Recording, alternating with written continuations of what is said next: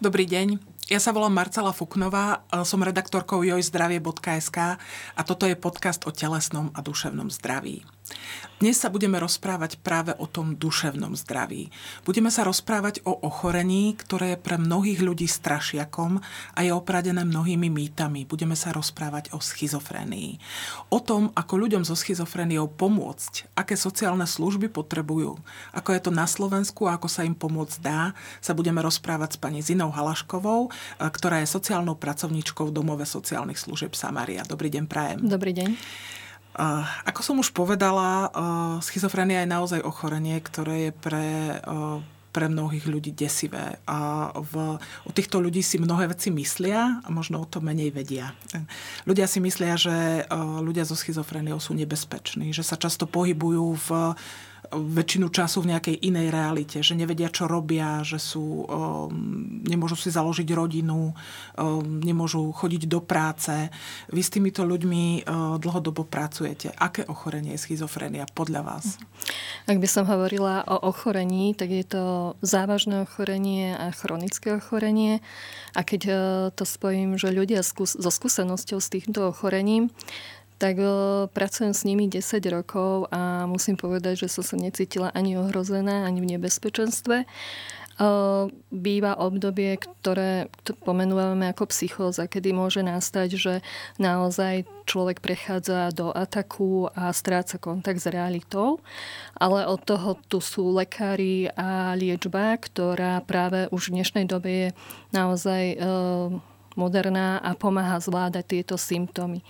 Potom vlastne, keď sa stretáme práve s človekom, ktorý je v kompenzovanom stave, kedy vlastne tá psychóza odznie, tak mnohokrát by sme ani nevedeli, že daný človek týmto ochorením trpí a môže fungovať naozaj e, zmysluplným a kvalitným životom. Aj keď samozrejme, ako som hovorila, je to chronické ochorenie a tie dopady tam nejakým spôsobom zostávajú, ale práve tie psychózy sa dajú v dnešnej dobe naozaj veľmi dobre zvládať a nie, málo kedy sa vlastne stretneme na ulici práve s človekom, ktorý je v tomto stave Um, môže sa udieť, že napríklad tú liečbu vysadil alebo podobne, mm. ale ja sa stretám naozaj práve s ľuďmi už 10 rokov, ktorí uh, môžu viesť taký kvalitný život. Keď ste spomínali, aby som sa možno toho dotkla, že keď tú liečbu vysadia alebo ju neberú, máte možno aj nejaké vedomosti o tom, ako sú na tom ľudia na ulici? Uh-huh. Ľudia, ktorí sú bezdomova, sú medzi nimi uh-huh. aj ľudia, ktorí majú, dajme tomu, dekompenzovanú, neliečenú takúto duševnú poruchu? Áno, práve tam na tej ulici veľmi často môžeme práve stretnúť tých ľudí, ktorí nejakým spôsobom tú liečbu buď neberú, alebo tak na tej ulici nie sú úplne podmienky na to, aby myslel na to, že ráno a na obed a večer si dám liek, tabletku, alebo hej. sa dostavím vlastne raz za mesiac na tú depotnú injekciu. Takže áno, že tam je vlastne možno častejšie, máme tu možnosť stretnúť ľudí práve v tomto ťažkom stave.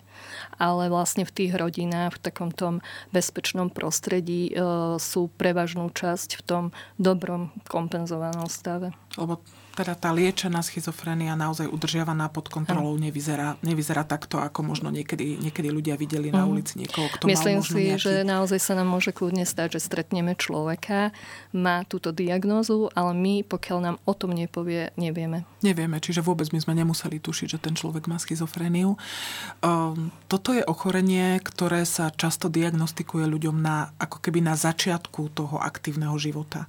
Stáva sa, že to dostávajú mladí ľudia v záťaž záťažových obdobiach skúšok, alebo naozaj v v čase, keď si majú zakladať rodiny alebo majú tieto prvé vzťahy. Keď im toto ochorenie diagnostikujú, aké je to pre nich obdobie? Uh-huh. Ja si predstavujem tohto človeka v takom období strednej školy, prípadne začiatok vysokej školy, kedy samo o sebe toto obdobie je náročné pre človeka. Je to vlastne človek v puberte, kedy dozrieva, kedy celkovo je to záťaž pre, pre človeka, pre telo. A predstavujem si, že príde to ochorenie, a teda aj tej skúsenosti mám, a prerušuje to strednú školu, pretože mm. vlastne človek e, vypadne na nejaký čas. Zasiahne to vlastne aj tie kognitívne funkcie, je tam problém so sústredením s krátkodobou pamäťou. O to náročnejšie vrátiť sa potom vlastne do toho štúdia. A v zásade sa môže udiať to, že nejakú dobu buď nedokončí tú školu, alebo sa môže k nej vrátiť po čase, kedy sa zastabilizuje to ochorenie.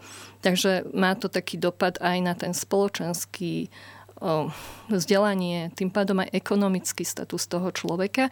Takže to zasahuje celkovo nielen toho človeka ako telo, ale vlastne už to má aj tie širšie dopady na to fungovanie. Hmm, lebo v podstate tam sa ako keby možno, že celá predstava o tom ďalšom živote týchto ľudí mení. Zrejme mm-hmm. vy sa stretávate aj s tým, že napríklad v, korigujete možno predstavu tých príbuzných, že čo teraz s nami bude. Že v podstate náš syn, dcéra, pre ktorých sme si predstavovali možno úplne iný život, majú schizofréniu a čo teraz s ním, čo teraz mm-hmm. s nimi bude. Čo hovoríte takýmto ľuďom? Um, je to také veľmi náročné obdobie pre celú rodinu, aj pre toho človeka. A práve tomto období sa stáva to, že vlastne riešia predovšetkým tú hospitalizáciu a tie liečenie, mm-hmm. že v tomto období to býva niekedy častejšie. A v zásade e, a počase sa dostanú k nám. To znamená, mm-hmm. keď už tam začína nejaká tá stabilizácia, do takej tej liečby a vtedy už prichádza k nám. A stretávam sa práve častejšie s tými ľuďmi už, ktorí nejakú dobu s tým žijú ale práve toto je taká naša túžba, že by sme radi uh, urobili špecializované sociálne poradenstvo, ktoré by bolo otvorené práve pre všetkých ľudí. A dajme tomu, že keď sa chce človek poradiť z rodiny a ešte nie je ten príbuzný nastavený na to, že hľada tie možnosti, tak aspoň, aby mali možnosť prísť a rozprávať sa s niekým, kto vlastne má nejaké tie skúsenosti alebo vie posunúť, že ako to môže prebiehať. Takže vlastne radi by sme robili aj niečo takéto a že myslím, že je to veľmi potrebné rôzne, ale našťastie už vnímam, že aj tu u nás v Bratislave minimálne sa dejú rôzne skupiny svojpomocné, mm-hmm. takže je to Čiže veľmi dôležité. Aj pre rodiny týchto áno, ľudí. áno, určite je to také zásah do celej rodiny. Keď eh, v sme teda spomínali, že naozaj ten život sa ako keby, ako keby zrazu úplne zmení týmto ľuďom. V to aj u zdravého človeka môže spôsobiť depresívne reakcie, keď sa mu zmení život nejakým zásahom zvonka. V, reagujú aj títo ľudia často depresívne, že môže sa tam pridružiť aj takéto niečo? Toto ochorenie ono je významné tým, že keď hovoríme napríklad o tej psychóze, to sú také prejavy, ktorým hovoríme pozitívne príznaky. Uh-huh. Keď sa dokážu zvládnuť tieto pozitívne príznaky a odznejú, tak... Ono to pekne znie, že pozitívne príznaky, oni sú negatívne, ono, len sú pozitívne pre to ochorenie. Pozitívne sa nazývajú preto, lebo tam niečo pribudne. Pribudnú uh-huh. tam napríklad tie blúdy, hlasy a veci, ktoré vlastne v zásade nekorešpondujú s realitou, preto tomu hovoríme pozitívne a negatívne potom príznaky, ktoré zväčša tam zotrvávajú aj po odznení týchto pozitívnych, tak to je vlastne niečo, čo ubudne. Ubudne mm. napríklad motivácia, vôľa, cítenie je také viac oploštené a nám sa to môže javiť ako depresia, ale v zásade je to súčasťou toho ochorenia, to lebo ochorenia. to pretrvávajú mm-hmm. vlastne tie negatívne príznaky. Uh, ako týchto ľudí možno tá choroba ovplyvňuje? Oni vám hovoria, dajme tomu, že aké je to prežívanie ich, že s čím sa musia vyrovnávať. Že teraz diagnostikovali mi schizofreniu. Čo teraz hovoria? Že uh-huh. ako sa majú? My sa stretáme s tým, že máme také prvé stretnutie, kedy chceme počuť od tých ľudí vlastne, čo hľadajú. A najčastejšie počujeme, že sa cítia sami. Hmm. Že vlastne potrebujú nejaký denný režim majú potrebu výjsť za niečím zmysluplným z toho svojho bytu. Pretože sa deje to, že nastáva izolácia častokrát, presne to, že ľudia sa obávajú toho, čo sa s tým človekom deje, nevedia sa priblížiť častokrát, tak mnohokrát tie vzťahy sa rozpadajú, mm-hmm. ktoré boli predtým. No a tým pádom... Čo je vlastne ďalšia záťaž pre toho Určite. človeka, pretože prichádza o niečo, čo mm-hmm. mal. A, takže vlastne sa stretávame najmä s tým, že by chceli tú spoločnosť, režim, nejaký zmysluplný program a vlastne tým pádom takú socializáciu väčšiu. Uh-huh. A v Čiže toto sú veci, ktoré im možno pomáhajú naozaj zlepšiť to prežívanie, prežívanie toho mm-hmm. ich bežného dňa. Je to tak, že títo ľudia naozaj bývajú vyradení z toho takého um, života naozaj, že z toho štúdia, dajme tomu z tej školy, že vypadnú z toho kolobehu? Je to veľmi častá predstava Myslím si, že málo ľudí vôbec pripúšťa, že by daný človek mohol pracovať a mať rodinu. Ale realitou je, že je to možné. A stretávame... Stáva sa to niekedy aj ľuďom na začiatku založenia ano. tej rodiny, že dajme tomu ľuďom, čo sú ženatí, vydaté jeden, dva roky, dajme ano, tomu. Ano. Našťastie sa mnohým aj podarí udržať si tie vzťahy a nie vždy, samozrejme ale v podstate naša skúsenosť je určite, že ľudia môžu aj pracovať, aj keď to nie je akoby možno práca ako predtým. Dajme tomu, manažer sa už veľmi ťažko mhm. vráti mm-hmm. do tej pozície manažera, pretože je to prílišná záťaž, prílišný tlak. Takže zväčša tie práce by e, uprednostňujú tí ľudia, keď sú menej záťažové, na menej hodín, e, nie sú stresujúce, pomáha, keď sú to činnosti, ktoré e, sú v zásade ako keby sa vedia naučiť, jednoduché prídu, majú tam to bezpečie, tú istú istotu vedia, príde ráno a vie, čo má robiť. Takže sú možné práce. Poznám ľudí, ktorí si založili rodiny, majú aj deti a vlastne e, počase naozaj vedia fungovať e, kvalitným životom v rámci schizofrénie. My nehovoríme o úplnom vyliečení sa, ale hovoríme o zotavení sa. A to zotavenie je práve to, že e, napriek ochoreniu žijem život, ktorý ma naplňa. Uh-huh. Vy robíte sociálne služby uh-huh. pre mhm. týchto ľudí. Spomínali ste už, že teda túžite potom, alebo chceli by ste, aby fungovali nejaké terapeutické skupiny vo väčšej miere pre rodiny týchto ľudí. V aké sociálne služby ľudia so schizofreniou potrebujú? Čo je pre nich dôležité? Uh-huh. Myslím si osobne, že sú dôležité práve tie, ktoré vychádzajú všade tam, kde je ten človek. Ak sa nachádza daný človek v teréne, tak je výborné, keď máme terénny tým, ktorý vie výjsť za tým človekom, lebo v tomto období on nevie prísť k nám. Uh-huh. Potom, ak je človek, ktorý má potrebu už výjsť z toho bytu a chodiť niekam, tak je výborné, keď sú ambulantné služby alebo poradenstva, môže prísť práve tam. Sú ľudia, ktorí potrebujú sa už osamostatniť, ale majú obavu z toho, že teraz naozaj budem žiť sám. Je výborné, keď je podporované bývanie, kde vlastne ten človek dostane nejakú asistenciu, ale žije akoby naozaj osamostatnenie a je tá pomoc iba do takej miery, do akej ju potrebuje. Takže ako keby na každom poli tej potreby, keby bola služba, tak by to bolo výborné. A ako to je na Slovensku? ako to je na Slovensku? Mm, napríklad také služby ako sme my, sú tri v Bratislave. Um, v rámci Slovenska ne, nemám úplne ten zmapované, v ktorých krajoch, akým spôsobom sú, ale je ich menej. A možno ešte... bývania je asi veľmi málo. Podporované bývanie je úplne minimum. A minimum v zmysle takom, že by žili ľudia sami. Aj by tam dochádzal personál. Zväčša to funguje tak, že sa tam ten personál nachádza, čo si myslím, že by bolo fajn, keby tí ľudia naozaj mohli žiť sami. Ale napríklad e, zase um, málo kedy ľudia vedia o osobnej asistencii, kedy je to vlastne nejaký príspevok, ktorý si môžu ľudia vybaviť. Čiže takíto ľudia majú takisto nárok na mm-hmm. osobnú asistenciu. Málo kedy sa stretnem s tým, že by im nebol priznaný mm-hmm. s mhm. touto diagnózou. Takže vlastne, ak si... E, je to už potom v rukách tej rodiny alebo toho človeka, aby si toho osobného asistenta našiel, ale je to človek, ktorý môže potom pomáhať práve s tým, čo ten človek zadá, že by potreboval naozaj tú pomoc. To je napríklad veľmi fajn ale čo sa toho podporovaného bývania je veľmi málo. Dokonca v Bratislave sa jedno prednedávno zavrelo, mm. ktoré fungovalo. Myslím si, že malo naozaj veľmi významnú, mm, významné postavenie pre týchto ľudí. Takže mohlo by to byť určite bohatšie, pestrešie a viac mm. toho. Keď um, sa možno pýtate tých ľudí, že, že čo im chýba, že čo je pre nich také, také dôležité, že čo hovoria, že by, že by oni potrebovali, že by uvítali. Túžia oni napríklad bývať takto sami? Uh-huh. Stretávame sa s tým... Um, závisí možno, že ako dlho žijú doma uh-huh. v tej domácnosti a potom tam uh, tí ľudia naozaj veľmi bojujú s, s takými obavami a neistotou. To znamená, že podporu, potrebujú tú podporu aj tomu, aby nadobudli to sebavedomie. Ale mm, čo mám tu skúsenosť napríklad práve s tým podporovaným bývaním, tak naozaj sa podarilo, že prešli potom do vlastných podnajmov tí ľudia. Takže áno, tu žia uh-huh. určite aj potom samostatnom bývanie, keď zistia, že to dokážu, tak sa nevrátia domov, ale zhľadajú tú možnosť, akým spôsobom možno si to uchovať.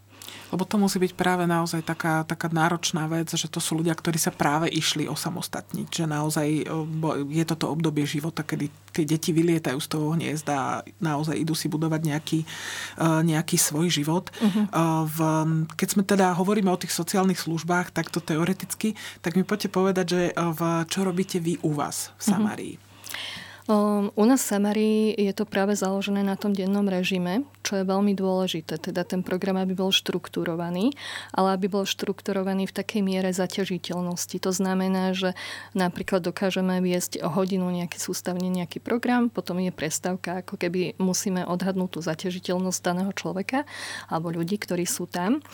A dôležité je, aby to bolo počas toho týždňa rôznorodé. Snažíme sa, aby... Prepačte, len sa opýtam, u vás sú klienti 24 hodín denne? Je to Nie. ubytovacie zariadenie tohto druhu, alebo je to stacionár? Patrí to práve medzi tie ambulantné uh-huh. služby. A vlastne ráno ľudia okolo 8 sa schádzajú a môžu byť u nás do tej 16. teda 8 hodín fungujeme denne, ale vlastne samotný ten človek si môže zvoliť, koľko ostane u nás, či to bude 4 hodiny alebo 8. Nemusí chodiť ani od pondelka do piatku, teda 5 dní v kuse, ale môže si zvoliť počet dní, ktoré zvládne. A časom sa s tým dá samozrejme narábať. Možno zistí, že by potreboval viac, alebo možno zistí, že keď chodí 5 dní, tak už je mu fajn to doplniť aj nejakým bežným bežnejším životom a si môže znížiť práve tú, ten obsah toho. Takže je to také flexibilné, Čiže je to ambulantné. Také, že im to slobodu v podstate Áno. dáva v tomto. A mne osobne sa práve páči tým, že je to ambulantné, pretože ten človek nie je vytrhnutý z toho bežného života, z domáceho života, ale zároveň má možnosť, kde ráno vyjde z toho bytu za niečím iným, stretne iných ľudí, a stretne tú skupinu a to sú asi tie najdôležitejšie veci, že kedy napríklad naozaj najčastejšie sa stretávame s tým, že tí ľudia dlhodobejšie žili sami možno s tými najbližšími príbuznými. Možno, že aj pre nich je to vlastne odbúranie tej veľkej záťaže, že um, skutočne 24 hodín denne sú s nimi. Určite je to záťaž. V, aké je to v, pre nich možno, že tá skupina? Ten efekt toho, že sa stretnú, lebo schizofrenia nie je také časté ochorenie, v myslím, že 2% populácie uh-huh. ju majú. Čiže eh, v aké je to eh, možno pre nich stretnúť ľudí, ktorí majú, dajme tomu, rovnaké problémy? Že možno, že sa im to naozaj stalo v rovnakej etape života, sú v rovnakom veku. Ako, ako takáto skupina funguje? Čo si oni možno medzi sebou navzájom vedia dať? Uh-huh. Uh, spočiatku to býva veľmi také skôr utiahnuté, že uh-huh. vnímam, že trvá tomu človeku, kým sa trošku oťuka, poviem, a nejakým spôsobom nadviaže tie vzťahy. A potom vlastne, keď už sú takí naozaj zohratí a zapadne, tak veľmi často sa stretám s tým, že naozaj si vymenia nejaké informácie, skúsenosti o tom, že ktorý liek, akým spôsobom komu uh, sadol, nesadol, možno s čím bojujú aktuálne, čo prežívajú. Takže má to určite aj takú tú funkciu toho, že sa môžu vzájomne zazdieľať práve tí, ktorí tomu najviac rozumejú a ktorí s tým majú aj tie skúsenosti. Takže to má aj takýto nejaký efekt a je veľmi dôležitý podľa mňa, že stretnúť práve tí ľudí, ktorí mi rozumejú, čo prežívam. To je možno podobné ako pri, dajme tomu, iných v úvodzovkách zriedkavých ochoreniach, bez ohľadu na to, či sú duševné, mm-hmm. telesné, že tí ľudia majú v podstate... Ja sa stále na to pozerám tak, že každý z nás sa potrebuje zdieľať s človekom, mm ktorý mu najviac rozumie práve v tom, čo žije. Takže v zásade to nie je výnimočné, že, uh-huh. že v zásade je to ľudské a prirodzené. Potrebujú tam oni na svoje fungovanie psychológov, alebo akí ľudia s nimi pracujú? My sme vlastne tým zložený z dvoch psychológov a dvaja sociálni pracovníci, inštruktor sociálnej rehabilitácie a Vzájomne sa doplňame, ale je to práca, ktorá vyžaduje od všetkých možno také aj takéto terapeutickejšie myslenie, naladenie sa na toho človeka a prežívanie. A v zásade sa vzájomne naozaj, že doplňame a musíme si nejakým spôsobom každý toho súdka načerpať. Uh-huh. V, toto ochorenie je spojené so stigmou. Je to tak, pretože uh-huh. presne ako ste povedali, ľudia sa začínajú týchto ľudí strániť, cítia sa sami v podstate počujú možno niekde vzadu tie, tie hlasy susedov a známych, jemu šibe. Uh-huh. Čiže v, čo sa týka, čo sa týka tejto, tejto stigmy, v, o tomto hovoria? Trápi ich to? Je to niečo, čo je pre nich významné v tom ich živote a stiažuje im ho? Ja sa stretám s tým v takej podobe, že sa rozprávame o tom, či to má povedať alebo niekedy napríklad na pohovor. Uh-huh. Zvážuje to. Alebo keď ide niekam, kde nie je si istý, že či chce, aby to tí ľudia vedeli. Takže stretám sa v tom takom tom skôr praktickejšom v praktickejšej podobe, že sa začnú tí ľudia zaoberať tým, keď sa ich to začne tak týkať. A áno, je to opradené s tou stigmou a vlastne nechávame, nechávame to vlastne na zvážení toho človeka, mm. aby on bol v tom komfortne, ako to potrebuje v tej danej chvíli. Vznikajú u vás aj priateľstva? Určite áno. Uh, veľmi sa tešíme z toho, že vlastne tí ľudia sa nestretajú len v tom čase, keď Samária funguje, ale vlastne sami sa dohodnú, že cez víkendy idú spolu niekam, buď do prírody, alebo si dohodnú nejaký svoj program a už ten, kto chce, ide, ten, kto nechce, nejde, ale určite sa uh, priatelia aj pomimo Vlastne. Lebo naozaj jeden z tých dôsledkov práve môže byť aj to, že tí ľudia sa ako keby tak uzatvárajú naozaj do seba a v, mm-hmm. asi vyťahovať ich z toho a ponúkať im tieto sociálne väzby je asi veľmi dôležité práve mm-hmm. preto, aby sa aj to ochorenie neprehobovalo. Ja osobne ako keby v tej službe asi vidím najväčší tento práve význam, mm-hmm. pretože naozaj tá, ako som povedala už medzi tie negatívne príznaky, aj tá sociálna izolácia, teda ubúdajú nám kontakty, e, patrí, takže vlastne je to jeden z významných prvkov týchto služieb. Mohli by ste možno povedať, ja som v, v súvislosti s tou stigmou chcela povedať aj to, že my sme, my by sme boli veľmi radi tu privítali nejakého vášho klienta, prípadne niekoho z ich rodiny. Kvôli tomu, že je tu obraz, tak to nebolo možné. Pretože uh-huh. naozaj asi pre týchto ľudí, pre týchto ľudí je to ťažké. Nie je, mm-hmm. nie, je to ľahké, nie je to ľahké s tým výjsť a nie je to ľahké o tom hovoriť. Hoci mali sme tu viacero ľudí, možno s inými duševnými ochoreniami, ktorí sa rozhodli, že teda idú proti tomu a idú, uh, idú jednoducho vystúpiť, ale nie je, to, nie je to jednoduché naozaj, pretože zase človeka uh, necharakterizuje jeho ochorenie. A mhm. niekedy je to ťažké, niekedy je to ťažké, uh, ťažké oddeliť. Uh, v, um, máte možno u vás taký príklad niekoho, na koho radi spomínate, kto už ku vám možno nechodí, ale pomohli ste mu naozaj v nejakej etape toho jeho ochorenia. Um, spomínate si na tých ľudí? Defilujú vám možno v hlave? Určite áno, nie jedného, ale mnohých. A teraz napríklad, keď nejaké príbehy Potešilo ma, keď sme sa veľa, niekoľko rokov možno rozprávali o tom, že by išiel človek študovať a dokončiť to, čo predtým mal, mal záujem a teraz vlastne chodí do tej školy a študuje to. No. O, určite tým, že som ja aj pracovala v tom podporovanom bývaní, tak eh, veľmi ma teší, keď viem, že tí ľudia stále žijú sami, dokonca sú spolubývajúci, že pracujú a že sa nevrátili do tých rodín, ale nejakým spôsobom nadobudli naozaj ten samostatný život. Čiže nie je to taký, mm-hmm. tak mhm. ako keby taká tá v úvodzovkách smutná existencia v detskej izbe doma u rodičov. O, áno. Určite. Na invalidnom dôchodku. A úžasné je, že e, v rámci konkrétne našej služby už piatým rokom pracuje jeden človek e, priamo v sociálnych službách a je tiež nápomocný zase iným ľuďom, ktorí potrebujú starostlivosť a práve tieto skúsenosti naozaj ma presvedčajú o tom, že ten kvalitný život je možný. Uh-huh. V, ako sa toto ochorenie možno mení s vekom? Lebo sme povedali, že to je chronické ochorenie, že títo ľudia naozaj potrebujú aj tie sociálne služby, aj tú starostlivosť dlhý čas. V tom, keď to ochorenie vypukne, tak je to naozaj všetko také ostré v úvodzovkách, že tam skutočne aj tá liečba je potrebná okamžite. A je to teda také, také aké to je.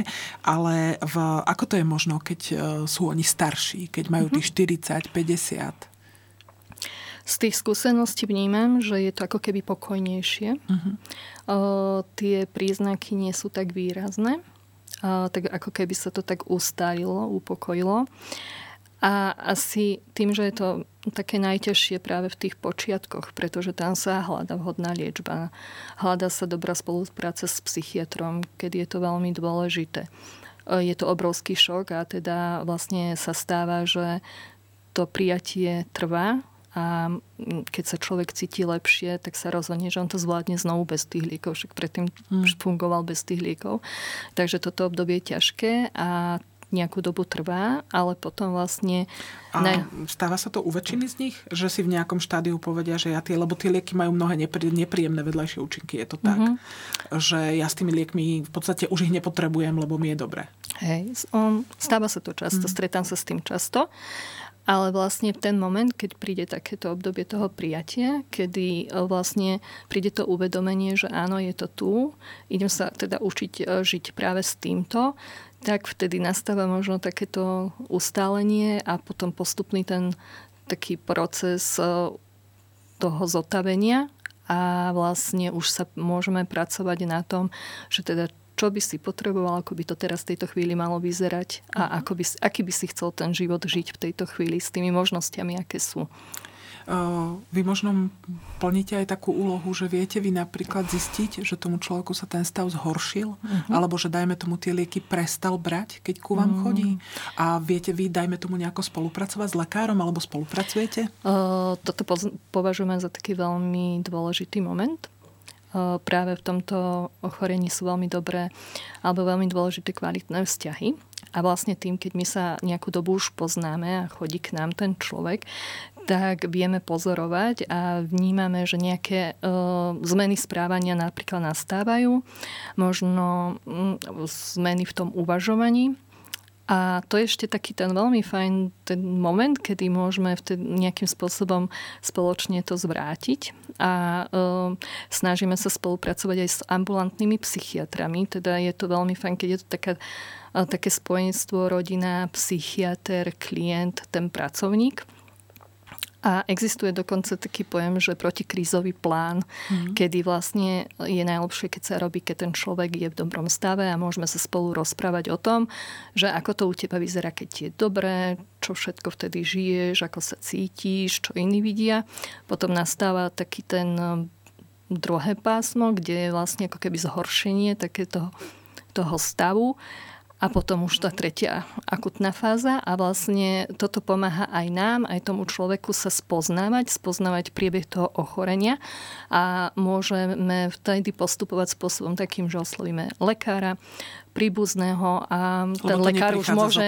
na okamih, áno, hej, to nie a ten je lekár proste, vlastne môže záchvat. vtedy nejakým spôsobom zasiahnuť ešte v tom čase, keď to nie je zhoršené a môže sa to podariť buď úplne ambulantne u toho lekára, len napríklad zvýšením dávok liekov zmenou nejaký, s nejakou, alebo ešte existujú psychiatrické ambulantné stacionáre, kde človek si dochádza, len je to zdravotné zariadenie, ale stále môže byť doma. Takže existujú naozaj možnosti toho, ako s tým ochorením narábať. Uh-huh. Zostávajú týmto ľuďom, dajme tomu, my sme hovorili o tých pozitívnych príznakoch, čo pribúda, o tých negatívnych, čo teda odbúda.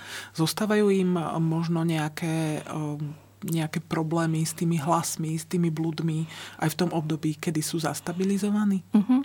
A ono sa také traduje také pravidlo, že troch tretín, že jedna tretina ľudí vlastne môže mať iba raz ten atak alebo max dvakrát a potom vlastne už sa s tým počas života nestretne. Čiže aj toto je dôležité povedať, mm-hmm. že sú skutočne ľudia, ktorí naozaj mm-hmm. mali takéto vypuknutie toho ochorenia naozaj že raz za život. Mm-hmm. A inak dokážu fungovať ano. v úvodzovkách naozaj to, že normálne. Uh, Jednoducho ja hovorím, že čo človek so, s tou skúsenosťou, to je individuálne. Každý má svoju schizofréniu z tých ľudí, ktorí ju majú. Áno. A vlastne možno v tej tretej tretine ľudí o, sa stáva, že ako keby nemajú také tie dobré odozvy na tú liečbu, ktorá aktuálne je dostupná a celý život prežijú s tými hlasmi alebo s tými mm. blúdmi. Ale keď ten človek získa počas života náhľad na to, že jemu sa to deje a je tam takéto uvedomenie toho, že to nie je realita, tak aj tedy vedia s tým pracovať Napríklad mám skúsenosť, že im pomáha, že majú hudbu pustenú uh-huh. v uchu, stále nejaké sluchatko, lebo im to pomáha sústredovať sa na hudbu, na, nie na tie hlasy, nie ktoré na tie počujú. Hlasy. Uh-huh. Keď uh, v, sme videli, možno, že mnohí poznáme ten film o Johnovi Nashovi, uh-huh. uh, v, je, to, je to realita? Naozaj môžu takto fungovať tí ľudia, ktorí majú také tie hlasy, hlasy celý život? Dajme uh-huh. tomu. Ja úplne si nepamätám presne ten film. To bol, to bol matematik, ale pamätám ktorý... určite som ho videla, ale skôr si to asi predstavujem v tom čase, že nebere dávnu liečbu. Uh-huh. Že vtedy je to, to môže byť také silné ale... Uh, U skús... to fungovalo tak, že vlastne on sa, on sa neliečil. A sa to naozaj teda akože presunulo, pre, preklopilo do toho štádia, že mu tak bolo som si dobre zle. pamätala. Ale mám tu skúsenosť, že práve, že buď ich už vôbec potom nejakým spôsobom s nimi nie sú, s tými hlasmi, blúdmi, alebo je to v takej miere, že dokážu mať naozaj na to náhľad mm-hmm. uh, aj pri tej liečbe, že hoď ich počujú, ale majú taký náhľad, že vedia, že teraz to nie je tá realita. Lebo ja som sa v minulosti aj stretla s tým, že bola som v niekoľkých takýchto sociálnych zariadeniach a v, pamätám si na takú ženu, ktorá sa tak akože na nás tak nedôverčivo dívala a povedala nám tá terapeutka, že ona si myslí, že, že ste z policie, že ste Aha. prišli, ale v, čiže tí ľudia majú niekedy také tie persekučné blúdy, hej, že majú pocit prenasledovania, ale v, za chvíľu to bolo naozaj také, že um, to proste, proste celé prešlo a aj ona sa dokázala, dokázala správať, uh, správať spontánne, čiže, čiže v um, dokážu títo ľudia možno fungovať, alebo ako to oni vnímajú v takých tých situáciách, ktoré sú bežne záťažové z toho vonkajšieho prostredia. Že dajme tomu cestujú MHD, kde vznikne nejaký konflikt, že sa dostanú do obchodov, kde je veľa ľudí, že proste v proste vplýva na nich tento, dajme tomu, vonkajší svet. Možno práve tí ľudia, pre ktorých um, tá liečba nedokáže úplne potlačiť tie príznaky. Mm, nie, úplne som, nie som si istá, či som zachytila. Že v, ako na nich možno vplýva tento, mm, tento naozaj, tento vonkajší svet, keď žijú vo veľkom mestách, keď žijú v ruchu. Mm-hmm. V, je to pre nich problém? Ja som sa stretla s tým, že hovorili o tom niektorí, že potrebujú pokojnejší práve ten mhm. svet mm-hmm. a pokojnejšie. Dokonca poznám jedného pána, ktorý sa odsťahoval v zásade ako keby bližšie k prírode. Mm-hmm. A vlastne, ako som hovorila, že to ochorenie zasahuje celého človeka, tak uh, práve aj tou úlohou toho človeka je o to naozaj spoznávať seba a svoje ochorenie a vedieť, čo ako na mňa pôsobí. A to je možno tiež ešte liečba liekmi a táto druhá časť je veľmi dôležitá. Proste prepojiť to a vedieť, že práve čo mi škodí, ak sa dá, tak sa tomu vyhýbať, vyhýbať. alebo to nahradiť nejakým iným spôsobom a skôr si dopriať práve všetko to, čo mi pôsobí na mňa pozitívne, čo mi v zásade robí dobre a vlastne to je celý balík starostlivosti o seba v zásade tak ako keby so všetkým, mm-hmm. že, že jednoducho poznať seba, poznať to ochorenie a zistiť, ako sa mi s ním už bude žiť ľahšie. Možno, že takýto naozaj, e, takáto možnosť pobytu v takomto stacionári e, je vlastne e, pre takýchto ľudí takou, takou možnosťou toto robiť. A v, je pre nich možno naozaj takým bezpečným prostredím, ktoré im pomáha, pomáha v zastabilizovaní toho ich stavu a naozaj v nadobudnutí nejakej takej istoty, že majú niečo v živote. Čo... V zásade, keď ten človek začne chodiť do tejto služby, on tým získava aj toho pracovníka. Uh-huh. My okrem toho, že pracujeme spolu v skupinách a v tom takom spoločnom programe. Každý, kto k nám príde, tak má svojho individuálneho uh-huh. pracovníka alebo kľúčový pracovník, tomu hovoríme. A tam už vzniká taký ten priestor pre ten vzájomný individuálny vzťah a dohodnutie sa za akých podmienok, ako často sa môžeme stretať a tu už naozaj je ten priestor pre čokoľvek, čo on potrebuje. Niekto rieši praktické veci, niekto potrebuje hovoriť o tom, ako sa cíti. Môže to byť veľmi rôznorodé, takže okrem tých e, služieb programu získava aj takúto pomoc a vtedy vlastne ten človek môže pomáhať aj práve s tým, aby sa spoznávali aj v tom ochorení. Uh-huh. V, ja možno poviem jednu takú moju skúsenosť, pretože mám kamaráta, ktorý má toto ochorenie a v podstate spoznali sme sa tak, že som sa mu prihovorila na ulici, pretože on dlho, dlho kráčal, jeho u nás volali Johnny Walker, lebo chodil, chodil so sklonenou hlavou, ako keby si nikoho nevšímal ale eh, spadla mu vtedy čiapka a ja som sa mu prihovorila, že teda čiapku som mu podala, rozprávala som sa s ním, ja som sa s ním snažila rozprávať, ale veľmi sa mi to nedarilo. My sme sa naozaj asi dva roky rozprávali, takže väčšinu času som hovorila ja, on mi hovoril áno, nie. Uh-huh. ale v podstate uh, poznáme sa tým pádom už asi 12-14 rokov možno a dnes má okolo 40 rokov, má podľa mňa výborne nastavenú liečbu a tie naše dialógy sú úplne iné. Naozaj, že minule sme išli spolu, rozprávali sme sa celú cestu. Takže um, hovoril mi o svojom živote, naozaj o svojom prežívaní, o tom, ako aj jemu ten stacionár pomáha a pomáhal. To znamená, že možno, že by som aj ja vyzvala takýmto spôsobom, že aby sa ľudia úplne nebáli kontaktu s týmito ľuďmi, že v, skutočne je to možno náhľad do trošku iného sveta, ktorí títo ľudia majú mnohí, podľa mňa sú naozaj veľmi statoční, pretože nie je jednoduché s takýmto ochorením fungovať a hlavne naozaj, ak je to také, že to tam necháva také nejaké zvyškové, uh-huh. zvyškové príznaky a oni, oni sa s tým musia boriť skutočne celý život. Ale um, z mojej osobnej skúsenosti nie, nie je to teda žiadny strašiak, ani nie je to nič, čo by limitovalo úplne, uh-huh. že mhm. by sa s tým človekom nedalo hovoriť. Takže uh, ešte sa možno opýtam na to, že toto ochorenie majú aj muži, aj ženy. Uh, je možno nejaký rozdiel medzi tým, ako oni reflektujú na toto ochorenie vzhľadom na ich pohlavie, že uh-huh. vyrovnávajú sa s tým možno, alebo vyrovnávajú, vnímajú to možno lepšie, lepšie muži ako ženy, alebo naopak? Z tohto uhla akoby e, rozdielnosť pohlaví mám iba tú znalosť, že vlastne u mužov to prepúka ako keby niekedy skôr, mm-hmm. skoršom veku. Hovorí sa o tých, uvádza sa v literatúre od tých 15 do 25 rokov, už jen trošku neskôr. 25 do 35 rokov, ale stretla som sa aj so ženami zo stredných škôl, takže to sú mhm. nejaké, nie všetko to naozaj ohraničuje, že to tak presne je a že častejšie sa možno vyskytuje u mužov. Ale keď ku mne príde akoby človek, vôbec sa na to nepozerám cez nejaké, k akému pohľaviu patrí. Ani vlastne nič také mi ne, nejakým spôsobom neudrelo nejak do očí, ale skôr o to, že naozaj príde ten človek a hovoríme spolu o tom, čo potrebuje. A možno jedine, že ho, hovorí, a je to vlastne aj v zásade pravda, že keď je to ochorenie vypukne akoby neskôr, keď už dajme tomu, že ten človek má dokončenú vysokú školu alebo má aspoň nejakú pracovnú skúsenosť a kedy tá osobnosť už bola nejakým spôsobom dozretá, tak to má takú lepšiu prognózu v nejakom smere. Uh-huh. Ako keď je to oveľa, oveľa skôr. Takže toto je možno taký ten rozdiel, ktorý poznám ako nejaký fakt. O, v, um, bolo by možno akože neviem, nepovedať to, dostávajú sa do médií občas prípady, e, kedy e, títo ľudia skutočne pod vplyvom tých blúdov urobili nejaký násilný trestný čin. Orlovská je známa, či je Barbara Orlovská. E, sú, sú proste, stáva sa to.